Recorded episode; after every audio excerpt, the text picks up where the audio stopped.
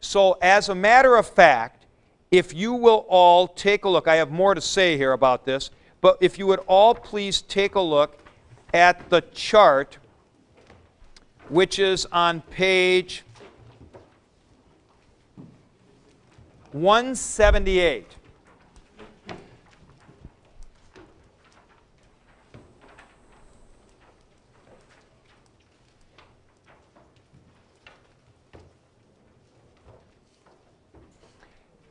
Now, here is a principal parts chart, and you'll notice what it says. Let's look at the top by Leo. Primary tense forms, secondary tense forms. Now, we have had principal parts 1, 2, and 3. What we are essentially doing is getting principal part 6, which is way off on the right side. Now, I want you to notice something on this chart. Look what I've done on this chart, and I would suggest you do it too. Put a vertical dotted line down after principal part number four, before principal part number five. Here, look up at my book. So put a vertical line down after principal part four and before principal part five. I'm going to tell you why. You may wonder why. Everything on the left of that line, 1, 2, 3, and 4, those are the key principal parts and the ones that will give you a new verbal aspect each time. In other words, those four principal parts with the four verbal aspects flip back to 330 where we were working yesterday. Okay? Go back to 330 and 331, please. On 330 and 331, do you see how you have four items? Focus on connection, focus on intention. Then on page 331, focus on the action, focus on result or state. And if you take a look at the principal parts that are under each one of those, look what you get. Under connection is first principal part. Under future is second and sixth. Under aorist is third and sixth. And under result or state is fourth and fifth. See, I don't have I don't have six aspects. I only have four. And what is happening is, now go back to 178. What is happening is this. The forms you are getting for tomorrow in principal parts number six are fill ins. I'll maybe draw a little circle here.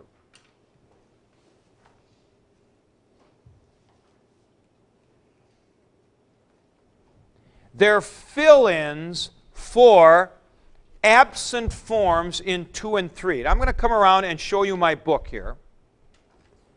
You see what I've done here? I've put the circle where there aren't forms from that principal part, they're actually coming over here from number 6. You see how that is? So they, they're not forms there, they're actually coming over from number 6.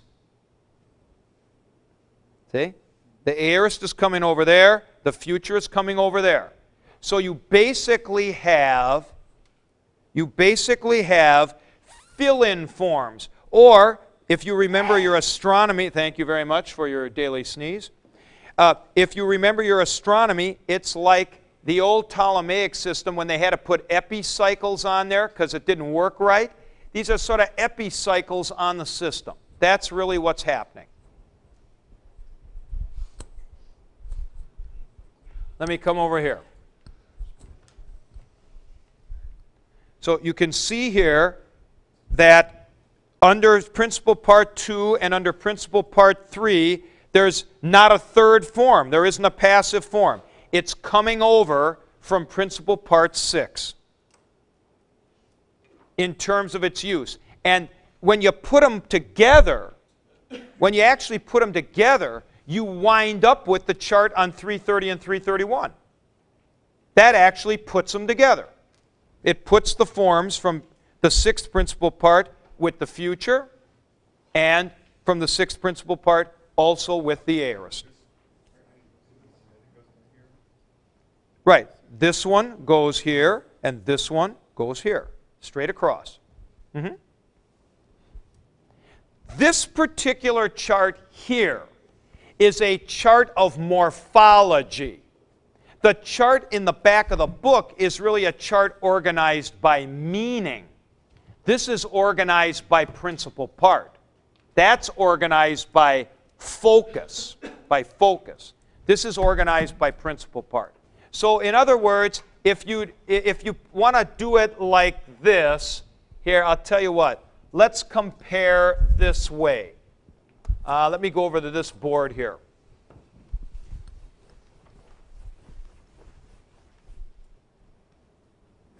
Let's do first and third principal parts, okay? First principal part active, middle, passive.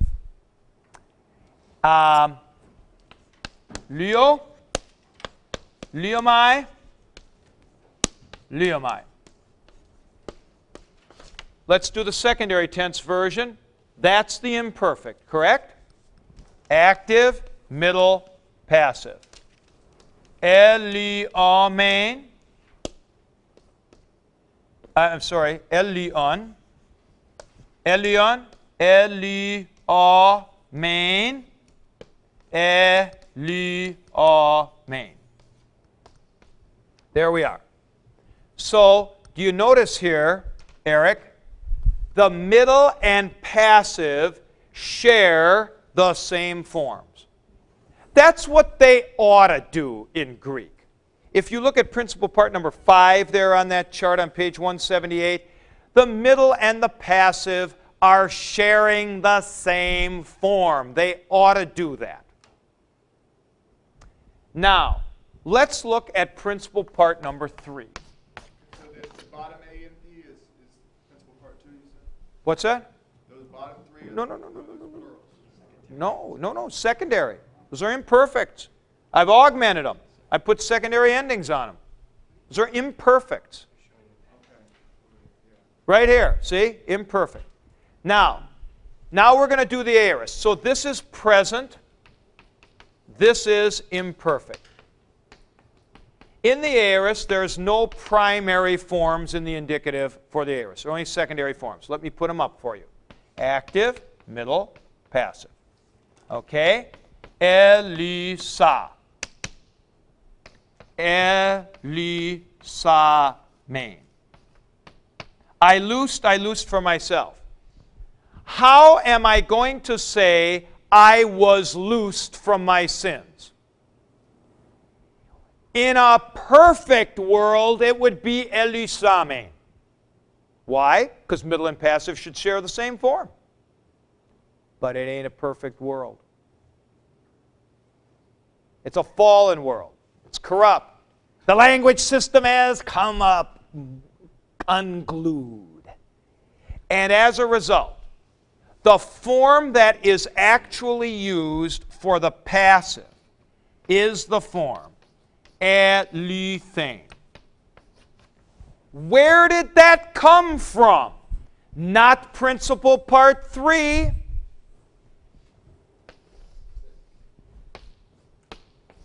6. Right. But it's how you say it. So look at here. I was loosing, I was loosing for myself, I was being loosed. I loosed, I loosed for myself, I was loosed. I got to use this epicyclic form here.